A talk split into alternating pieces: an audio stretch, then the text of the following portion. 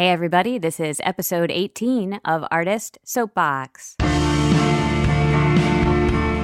Hello, and welcome to Artist Soapbox, a podcast featuring artists from the Triangle region of North Carolina talking about their work, their plans, their manifestos. I am Tamara Kissane. Today I'm talking with Monet Noelle Marshall, director, performer, and arts activist. Monet Noelle Marshall is a Durham, North Carolina based artist, director, producer, and creative consultant. She serves as the founding artistic director of Mojoaa Performing Arts Company, producing new works by and new opportunities for black playwrights. She is also the founder and lead consulting artist at Bad Arts Consulting, which helps creatives do better business and businesses be more creative. Bad Arts Consulting provides arts integrated solutions to creatives, businesses, and nonprofits through consultation, event curation, marketing, and facilitation. Monet activates the arts to engage communities in collective visioning, change making, and joy as social action. Hi, Monet. Hey, Tamara. On January 26th, Buy My Soul and Call It Art, a performance art experience, will premiere in Durham, North Carolina. With a team of over 30 local artists, this immersive exhibition will explore the relationship between Black performance and mainstream arts spaces, the emotional labor of Black artists, the importance of Black joy, and the connection between the slave market and the arts market. Conceived and performed by Monet Noelle Marshall, this piece asks the question What is Black art worth to you? You're opening later this month. How are you feeling? I am feeling excited, also frightened, if I'm honest. Um, I think, you know, I've done a lot of work that I felt clearer about how the audience re- respond, and this one feels like a wild card. Mm. Was there a moment when, when you decided, I'm going to make this piece? What was the seed? Was there one? one yeah, moment? there was. So, um, so I'm gonna give you a surprise. So this piece is actually the first of a trilogy that's gonna be released over 2018. Oh wow! Um, and actually, the third piece of it came to me first, um, and but what happened was that back in September, Culture Mill, which is a local organization, they did their articulating value in the art symposium, and um, I was a part of their very first convening. And I got to the room, and I was the only um, Black American woman in the room, and the only Black American person in the room. Um, and I was just like, oh, this feels weird you know, to be in a room of 30 artists talking about value and mm money in the South when I could throw a stone and find so many black and brown artists, black and brown American artists. Um, and yeah, so I kind of pulled back, and then they invited me to be a part to speak with Saba, Sabotage, and um, to be on their closing panel for the event. So I did, and I got in the room, and again, I could count the people of color in general. I think there was four of us in the room, mm-hmm. um, and two of us were speaking. One of us is one of the um, organizers, and then like one other person. And I sat there, and I'm on this panel, and just saying what comes naturally to me about art and about people and about value and about what I believe about my communities and how I can't have a conversation about value without talking about enslaved blood mm. and the mm. blood of my people that are on the money. Um, and having this moment where I was like, I just looked around and it felt like people were so sated to feel bad for a minute mm. or to feel called out or to feel guilty for a minute. And I was like, oh, but what are, but what's happening? Mm-hmm. But what are mm-hmm. we doing?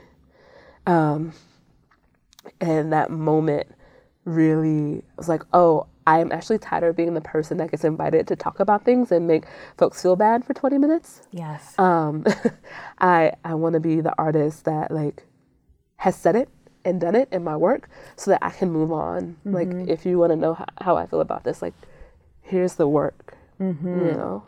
So that was the moment. Um, and it's also important. It was in that space. It was the symposium was held at the Living Arts Collective, and that's the same place where my art piece will be premiered. Mm-hmm. So those two things are really linked for me. How will this trilogy work then? What is the shape of it? Yeah, so the first piece is going to be in January. I buy my soul and call it art. The second piece is buy my body and call it a ticket. Mm-hmm. And then the third piece is buy my art and call it holy. And I think, you know, when I wrote out the why of why I was doing buy my soul and call it art, I think we're going to get to that later. Mm-hmm. Um, I read it to my mom and she was like, You sound angry. Mm. And I'm like, Yeah, I am. Like, I am angry. And I think um, I'm getting to a point, both as a person and as an artist, where I need to explore my anger so I can get past it. Um, and the piece, some of the work that'll come out in the Buy My Art and Call It Holy, I actually wanted to do that 1st mm. But once I, when I, I recognized that I couldn't do that piece, which is about grace and holiness and like the graceful nature of being a black woman in the South, a black woman artist, mm-hmm. um, without first talking about the anger. Right. Or else it wouldn't be authentic. Right. Right. So it really is an arc. It feels like an unpeeling, mm-hmm. like taking this year to say the things that I need to say and want to say so I can get to the, the grace. Mm-hmm. Yeah. You mentioned that you were feeling nervous about the reception that a piece might like this might uh, get from the audience. Where do you think that nervousness is coming from, and how are you managing that? um, I think the nervousness comes because I feel like I'm going to be having a lot of different conversations with a lot of different people at the same time. Mm-hmm. And watching, having so many conversations when there's no right way to respond feels so unwieldy. Mm-hmm. Um, on top of the fact that I, you know, I've been doing theater for a very long time, but this is my first time doing performance art. Um, and there's also that piece around do people even know how to respond or like are they going to find resonance? Are they going to find something for themselves that they can take with them? Mm-hmm. Or are they going to have this experience and be like, oh, I didn't get it? Mm-hmm. Um, and I'm, I'm all right with that. Like, I'm all right with whatever comes out of it. I think for one of my first artistic times, it feels like, honestly, this is about me, right? Like, I need to work through this. And I am excited about the responses I've gotten from folks who do know more of the like intricacies of mm-hmm. what's gonna happen. Uh, my designers, some of my like advisors, those type folks. Um, I'm excited about the conversations that have been coming out of it. But at the end of the day, like, i I've been getting a lot of ideas mm-hmm. too. Um, at the end of the day, I'm like, oh yeah, this is actually about me and I just had to sit with that. Yeah, that's a special kind of vulnerability. Yeah. right? I, so many things come up about whether or not we're worthy of that attention mm-hmm. and also the burden of needing to explain ourselves. And it seems like you are working on so many different layers with this piece because you're creating a piece of art that piece of art then triggers all of these different conversations that then you might feel a responsibility to navigate.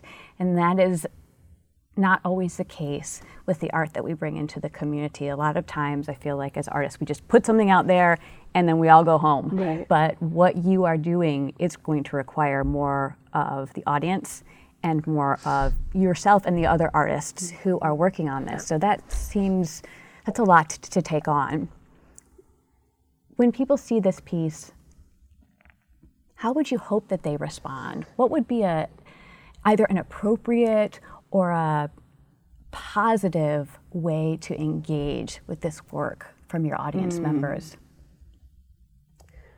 I think for everyone, I want them to see themselves at some point in the experience. I want them to even if that see themselves what they see they don't like, mm-hmm.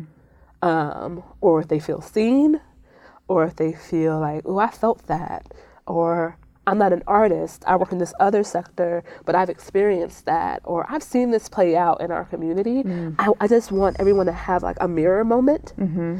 Um, and then I want them to leave with lots of questions. Mm. You know, I, I really, and I want to give myself permission to not have to answer them. Yes. yes. I, you know, I I want them to be questions that people are having their own conversations about that they're not then like because I think what often happens is particularly around race.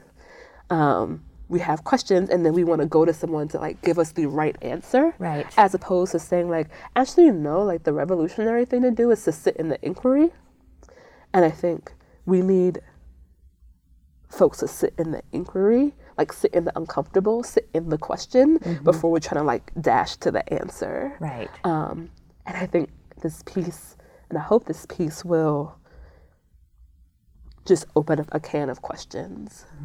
Let's talk a little bit about the piece. I don't know anything about it other than what I've read, so I'm excited to hear it sounds like the number of people you have involved in this 30 people that's a lot of bodies. Yeah. so is this a solo piece with a narrative? How is it structured? Yeah so it's not a solo piece. Um, it's interesting when people have seen the trailer or like marketing images there isn't anyone else represented. Mm-hmm.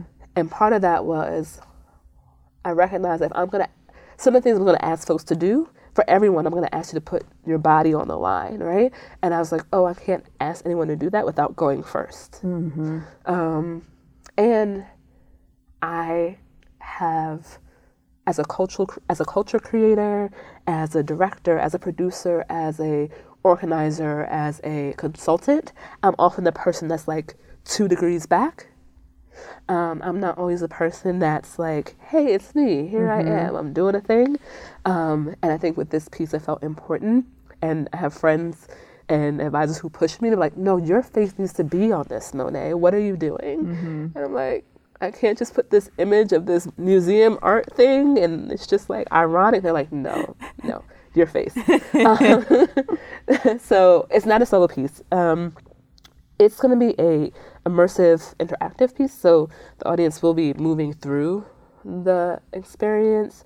Um, it's going to be vignette style. There is not a narrative. Mm. um, but there are some through lines. Mm-hmm. Um, some of the pieces don't have language at all. Let's talk about the immersive piece yeah. because this is a theme that I've noticed in your work with Mojoaa, for example, and other pieces that you've put together.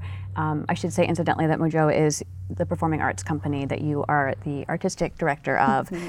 Why is immersive work important to you?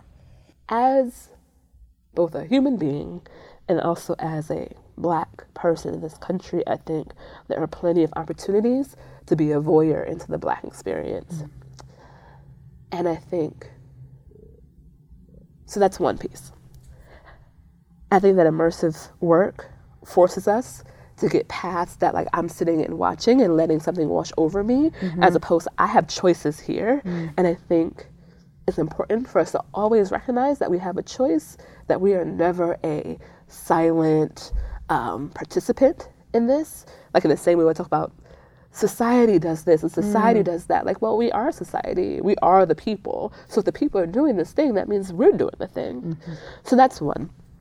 And then two, from the like black church tradition and like the black art tradition in general, it's there aren't like inactive viewers in the same way.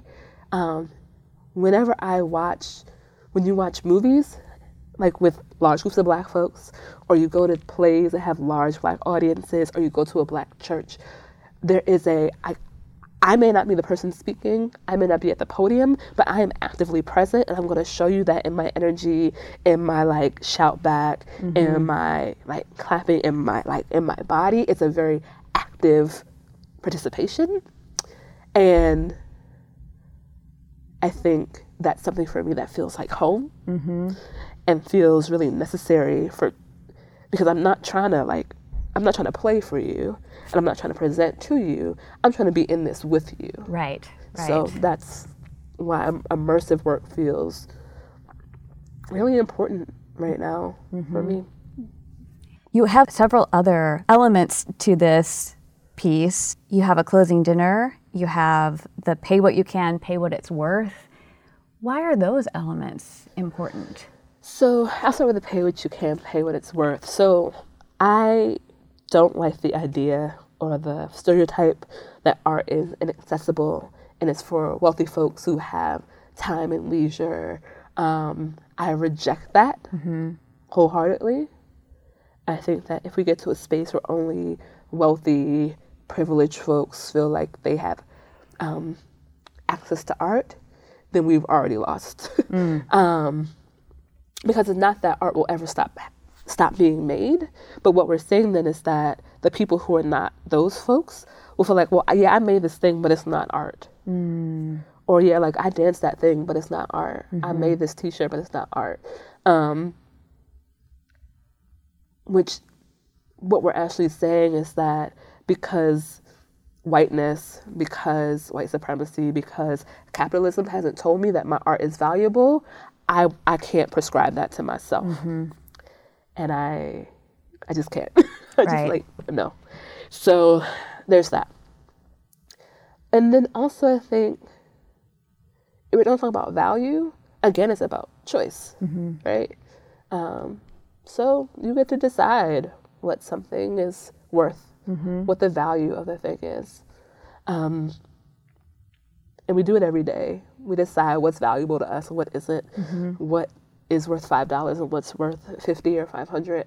Um, so yeah, so it's just a, it's about choice. Mm we decide, but also it is decided for us. Right. Right. So it's not art until you sell at a certain level, which brings up this the Basquiat painting mm-hmm. that you mentioned. It's like, well, if people are willing to pay X million dollars, then then it becomes legit. Right. And that is very unfair and very damaging mm-hmm. to to people. And then it also becomes absorbed by only those people who can exist at that level right. of payment. And then with the Basquiat painting, it's not even like Basquiat himself is then making $110.5 right. million dollars. Right, right, right, of course. yes. you know, um, he died without any heirs. His parents are deceased. Mm-hmm. So the people then making money off of his black brilliance and his black art are now non-black people right right so there's even that that like once people have decided that something is worthy you're taken out of the equation right let's talk about some of these topics that you mentioned in, in the description of Buy my soul and call it art one of them is the relationship between black performance and mainstream arts spaces why is this relationship important for you to underline in this community? Mm-hmm. I love living in Durham. I love creating in Durham. I really feel like I am a part of this bubbling black arts renaissance. Um, I'm surrounded all the time by people making and creating and thinking and dreaming and actualizing, like in the world. And then I go to conversations around arts mm. in Durham. And so many of the people who I make and create and dream and build with are not in the room. Or when people talk about artists in Durham, they're not thinking about the people that I work and create and make with. Mm-hmm. And somehow or another, I became one of those, one of the few people that's existing between worlds. And what I often hear is from folks, particularly like in the mainstream white art scene. It's like, well, we didn't know. We mm didn't know that these things were happening. We didn't know that. We didn't know those people. We didn't. I'm just like, if you go to Beyu Caffe on most Tuesday evenings, you're going to find a large spattering of the people who are creating in Durham, like mm-hmm. among black creatives. If you go to the vault on Broad Street, you're going to find a large grouping of those folks. Um, and then if you ask one or two of us, and and and not just like, what I need, mm, hmm right? Mm-hmm. But in a way that's like, oh, I want to meet and learn and be in community, and what shows are y'all doing, and what do you, you know, you're gonna find us. Mm-hmm. But the question is, do you want to? Or is there an ex- expectation that we're to come to your white art space because you have credibility? How do you translate that idea into a performance art piece? I think one of the things that I want white audiences, white artists, white people to be okay with is I don't know.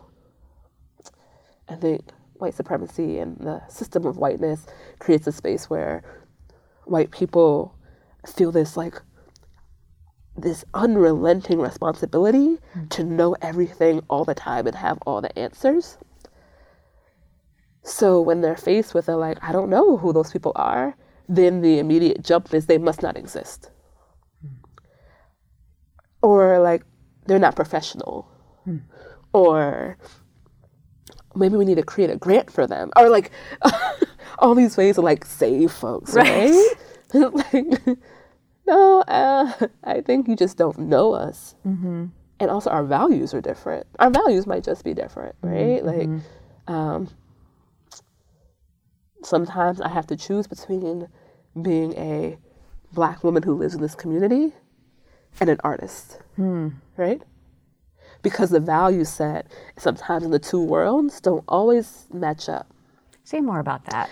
What what is the mismatch? I think the mismatch for one is that and actually I don't even think that the mismatch is that much. I think that sometimes we're weaponized against one another. Mm. And I think particularly in this moment of gentrification, like artists are like scrambling for space and um, it feels like a a faux oppression. Mm. Artists are being pushed out. There's no space for us. We can't afford to be downtown. Um, and often in that conversation, we're thinking about white artists mm-hmm. and white art as if black artists who have already been pushed out have weren't making, haven't been making, right? Right. Um, so then, in that same age-old story of like, well, then the artist moved to this other community that costs less. But then that community, because it then becomes cool because the art is there. But the art has always been there. Right. But it's the art that's created through a lens of whiteness that whiteness can then consume and understand. Mm-hmm. And it's like, oh, it's cool now. I branded it. There's a coffee shop. There's this thing. I want to move over here. Now this home costs four hundred thousand dollars. Right. Right. So I think. But what happens in the, in that discord is that white artists and white art wants to feel this innocence, right? It's just art. Mm-hmm. I just want to make my art. I just want to have a space to make my art. Mm-hmm. And it's the just. Just can be really dangerous. Sure. right. and it's the my. Right. Right? Right. Because it's not, I want to build relationships so I can make art with you.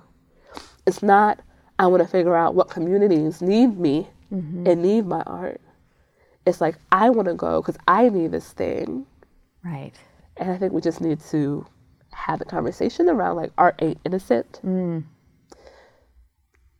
It never has been. And it's always political. And it's always political, even when we say we're not making political art. Right.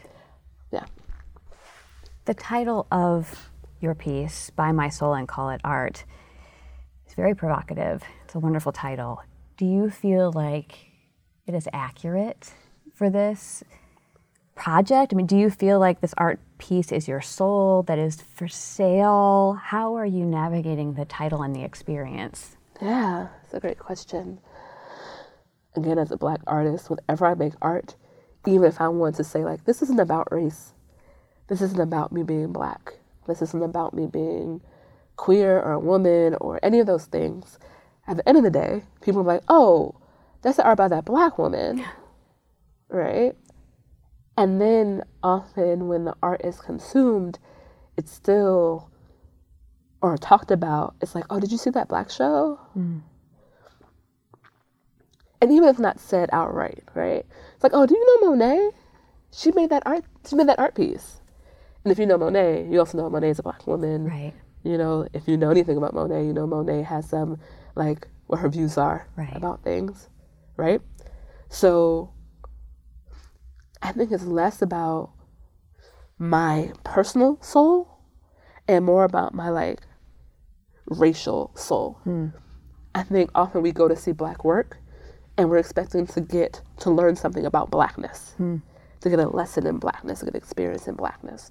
So there is a additional labor that we put on black work that we don't put on work created by white people, mm-hmm. right?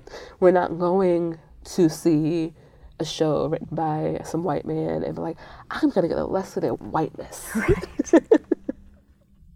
Right. Right? Um, even though we are. Right. Right? Of course. Yes. Absolutely.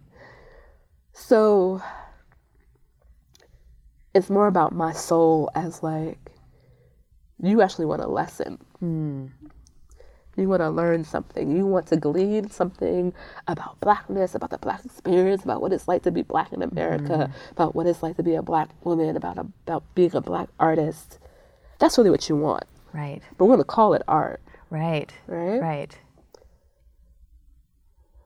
I read your blog about the why from November 2017, and the subtitle of that was You may soon wonder why, so let me answer in advance. And you don't explicitly say so, but my interpretation of the post is that it's a list of 20 reasons why you felt moved to create Buy My Soul and, and call it art. It's a powerful list, and I'm wondering if you would read some of your entries on that for us. Because Basquiat died penniless at 27, but one of his paintings sold for $110.5 million in May. Because black women created the wealth of this country by the labor of their hands and their bodies, and yet the average net worth of a black woman is zero dollars. Because it's zero dollars if she went to college. Because if she didn't, it's negative 1100 Because the art world ain't loyal, but my grandma's kitchen table always is because black life is black performance and y'all don't get black life but yet you try to grasp black performance because black women have answers to questions that white people haven't even asked themselves yet Thank you. And this list culminates with because I'm angry and hurt and raging and laughing and loving, and I have a lot to say, but I'm going to put it in the art instead. You talked about this a little bit at the beginning of our conversation, but why have you chosen art as your most immediate, your next mode of expression? Art can happen in that dangerous just place. Mm. Like it's just art. And i don't have to in the same way that i would if i were writing a scholarly text or you know doing something in academia where it's like but where are your first person accounts? Mm. But can you prove it? But where's the proof? Who's written about it? Mm-hmm. So side note when i was in um, 11th or 12th grade, I was in the AP English class. And we had to write about a, like a five page paper, which is when you're in high school, is a long paper. Right. You know, about a poet and like critically breaking down their work. And I really wanted to write about Tupac. He had a book of poetry that he released on top of his raps, but like specifically his poetry. And my, I had a teacher, Miss Trotman, I think. And she was an older white woman and she was like, You can't write about him. Hmm. Who has written about him? Who are you going to cite? So I wrote about Cornelius Eady instead. Cornelius Eady is also brilliant. Um, but there was something in that moment where, I'm like, oh, because someone academic and scholarly, um, someone who is probably white, hasn't written about, torn apart, um, studied this work, Legitimized. legitimized it, I can't write about it, mm-hmm. right? But in art, I can. I can do whatever I want, mm-hmm. right? And I think also I am most closely tied and most interested in the experiences of black femmes and women, but we are grossly underpublished and undercited oh, right. right? Mm-hmm. So, in what I wouldn't be able to do in a scholarly piece, like I can't tell you or I can't cite the brilliance that my grandma gave me, but I know it's in my bones. I know that when people see this piece, even if they never know her name, they're gonna see Evelyn Marshall in that. Right. Right? They're gonna see Zelma Carmen in that. So, but I can't quote you my grandma's words. Mm-hmm. I can't cite them for mm-hmm. you. Right? So that's why like art is like the thing for me mm-hmm. because in that I get to share the knowledge that is so deep in my like DNA and roots, but that I can't cite. Um, I can't tell you the pedagogy of my grandma, Right. right? Let's talk about your grandma and your mama. so I'm a mama, and I find it easy to be overlooked, to feel overlooked. So that's something I always listen for uh, in conversations. And in conversations with you, I've heard you mention your mother, uh, who is a person and artist in her own right, Robin Carmen Marshall. Often your grandmother. And you work with your mom as professionals. You write about her and your grandmother. You talk about her. You hold her, them up as an example. Why do you do this so consistently when it could be easy and excused not to do that? I would not be the artist or the person that I am if it weren't for Robin Marshall and Evelyn Marshall and Zelma Carmen. I just would not be this person, um, particularly as an artist, because I choreographed my first dance when I was 10. And it was to a song by Kirk Franklin, and I borrowed my mom's sign language dictionary and like choreographed this piece. And I showed it to her. I'm like, Mom, I made up this dance. You want to see it? Because she was leading a dance ministry at our church. And she watched it. And she was like, That's really good, Monet. What if we did this? What if we did? And in that moment, what she did was instead of like, Oh, that's so cute, mm-hmm. she really saw me as an artist and as an equal in a way that like changed my life, right? So at 10 years old, she was like, You are an artist. You are making art.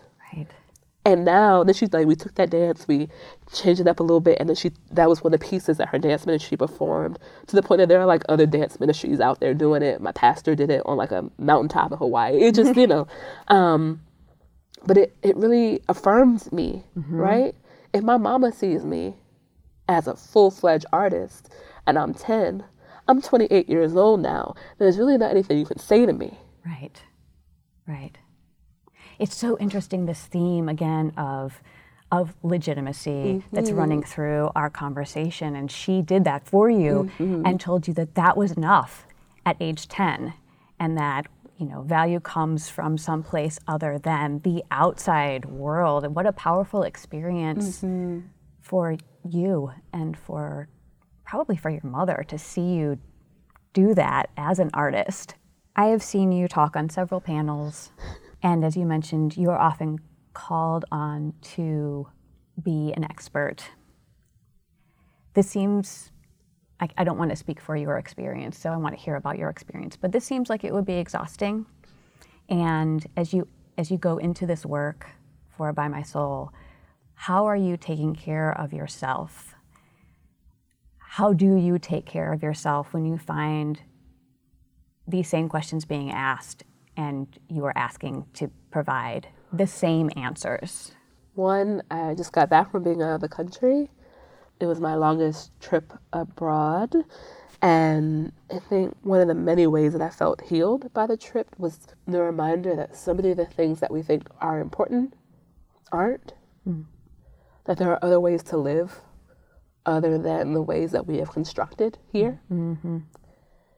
The reminder that I have choices, I have always had choices, that I am abundant. There's no like lack, you know, mm-hmm. and that I can find home wherever I need to. Also, one of the ways I take care of myself is like, oh, let me make sure I'm surrounding myself with the people who make me feel like my best, mm-hmm. the people who I don't need to answer any questions for, the people who know me and can read me without me having to say anything, mm-hmm. the people I can be quiet with. This next couple weeks, I'm gonna do a really good job of shielding my energy because I think really this is a practice in this whole piece and the process of it, like the rehearsal process and all of that. For me, a big part of it is the practice of revolutionary relationships. Mm.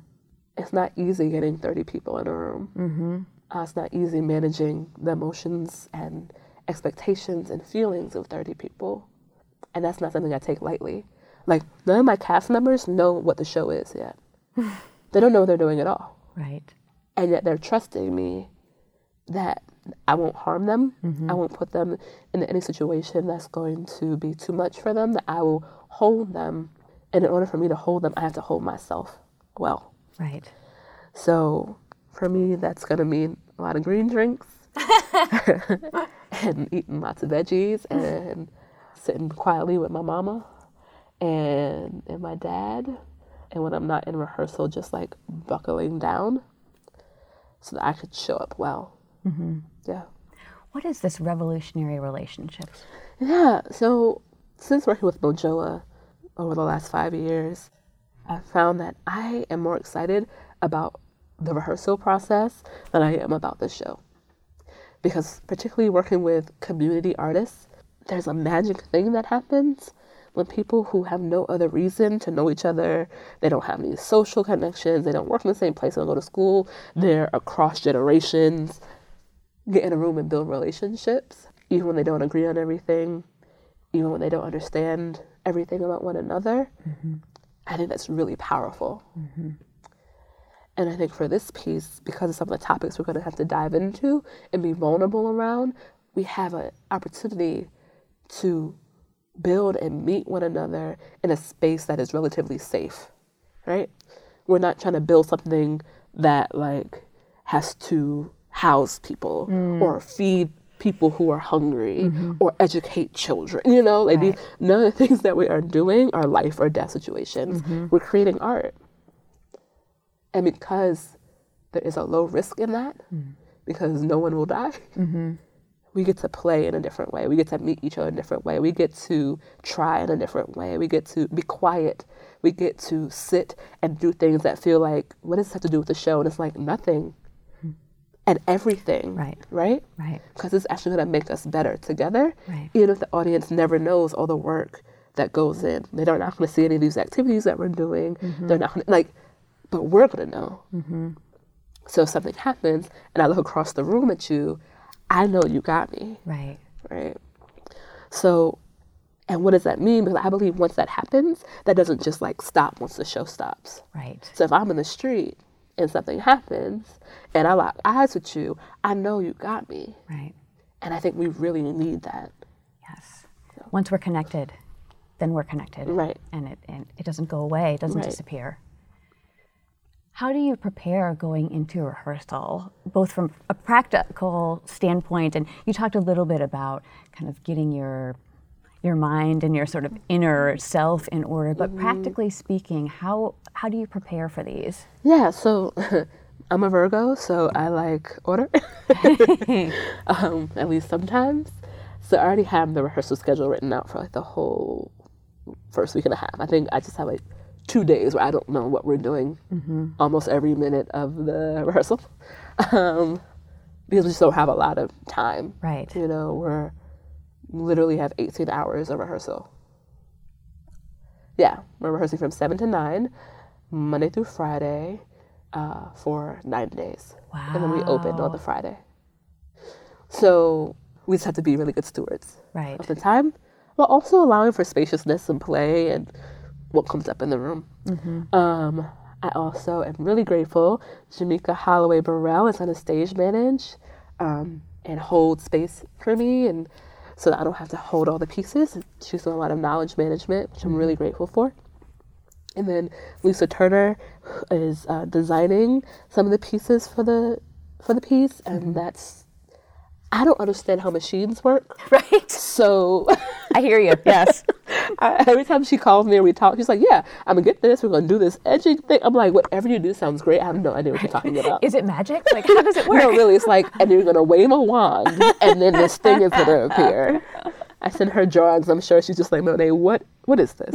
Um, yeah. So um, those are some of the things. So I've been having conversations with Lisa already for like two months, and so more like the tech side is is more like in the know. Mm-hmm. And then there's marketing materials. There's just like other pieces that I realize in this moment I need to start giving more things away.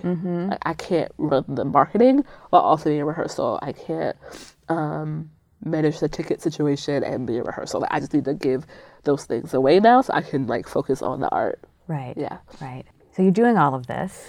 Yeah. and you're and you're doing Mojoaa, And you also are a consultant with Bad Arts Consulting, a team of seven consultants mm-hmm. formed in last year. Last year, 2017. Mm-hmm. I looked at your website and I want to just read that. It says, Calling all radical dreamers. Bad Arts Consulting believes in the inherent power and value of radical imagination and dangerous creativity. Through consultation, event curation, project management, and facilitation, we help creatives do better business and business be more creative. Why was the time right to start the consulting group with everything else that you have going on that you've always had going on? it was not actually the plan. uh, the universe was like, no, go now. Mm. Um, when I started the company, I was leaving UNC Chapel Hill, and um, I was working in student wellness. And it's no secret that the Board of Governors are not a fan of work that is social justice focused. Mm-hmm. Mm-hmm. And I was leading a social justice theater company. And I was doing a first year orientation piece on identity. And they did the identity walk where it's like step forward if mm-hmm. you your family took vacation, step mm-hmm. forward if you could call the police without fear, like those type things. And it got back to the board of governors. I was doing this, and next thing I knew, they were like, "Stop everything, do, not do that session anymore." And then when they try to come back, the session was like 90 minutes. Like we want you to do 35 minutes, but you can't say the words microaggression or privilege. Wow. yeah, and then they were like, go on your website and take off, so go on the student wellness website, take off everything that has anything to do with race, diversity, or culture. So this was the summer of 2016. Also, I was not a full time employee with like protections. I was a part time temp working 39.5 hours with no benefits because they couldn't agree on my job title mm. because it still had too much social justice messaging in it. So when all of that happened, I had already started consulting artists. I was working with uh, a local band called Zoo Crew, and we they had just released their debut album, and was like, okay, you know, um, I was working at Black Space and with Pierce Freelon, and I talked to him, and I was like, Pierce, I don't know what to do, mm. and he's like, Monet, if you want to stay there, you have to use your blood, sweat, and tears to like work in the system or you could use that same blood, sweat, and tears to start your own thing. Mm-hmm. I know this because my thing was like, I'm gonna stay in this job for two years, save up money, start this company. And the universe was like, no, you're, you're doing it now. right now. so I have survived one year of full time entrepreneurship, mm. which feels like survived. Mm. But I'm really grateful. I had to go, and I didn't. At that point, I felt harmed by everything that I had experienced so much that I was like, I can't jump back into a system right now. I have to do my own thing in my own way. And what you just read, that's really how I want to work. Mm-hmm. You know, I want to work with folks who are unafraid, who understand that we can solve any problem if we're creative enough, that we have the answers, mm-hmm. that we can do it and make it fly you know, mm-hmm. who value having some different voices, who value being challenged, and who want to infuse their project, their business, their event with something that's not just pretty, but that's valuable and equitable and is for the people. And I happen to find six other people who believe that mm-hmm. and who, even when I still don't know what I'm doing, to be completely honest, who does? They're still like, great, let's do it. And mm-hmm. I'm like, bless you all. Right. Okay, we're doing it. right. Is there a particular project you've worked on that you found particularly meaningful? There was one week in the Bad Arts History in like April, where on April 20th, I was stage managing and we were co directing the Freelon Foundation's event to raise money for ALS mm. and to honor Phil Freelon on the Thursday night, I was like sitting in the booth of Carolina Theater, like calling cues with like Regina Carter on stage and Nnenna Freelon sang beautifully and um, John Brown Big Band, and literally got up the next morning to do a facilitation around equity for a local nonprofit, and then six days later was putting up a pop up museum exhibit on Durham hip hop history. Wow. And that week, I think was like this is exactly Right. what I want to be doing with more sleep. But this is exactly what I want us to be doing. You know? And the way that my team mobilized, so it was like three of them were um, there for the Carolina Theater event, like helping with the artists and make sure everybody was good. And then I went and I worked with Frontline Solutions on Friday. And then my other partner uh, and I, Derek, we were in downstairs like painting and putting things on boards like 3 a.m getting up putting it up at the the museum hub the durham hub and i feel like that just like showed one how versatile we are mm-hmm. and also it's like yes this is how i want to be moving Right. and this is the type of work i want to do i want to jump from working on these big events to like creating things with my hands mm. to talking about like equity and being more in that like mind activity space like mm-hmm. this is exactly what i want to be doing What is next for you? Oh God, Tamara, I know. what is next for me? I'm excited by what this piece is going to do, and I'm just open to whatever that is. Mm-hmm. I'm also excited about rolling it out over this year, just getting to play all year. I'm excited about growing bad arts and doing even more of the work that we are meant to do. Like I wrote out all of our all of my big projects for the year, and I have a big project every month except for October. Hmm. So like January is buy my soul, call it art. February we're doing the Hayti Heritage Film Festival. March is the Bull City Black Theater Festival. What's that? April we're doing Escape to Freedom again with Mojoaa because so many people were upset that they didn't get tickets um, after it closed that they're like, we can't wait till September. We need to do it in April. May we're gonna do a big birthday fundraiser party for Mojoaa because we're five years old. Yay! June will be Buy My Body and Call It a Ticket.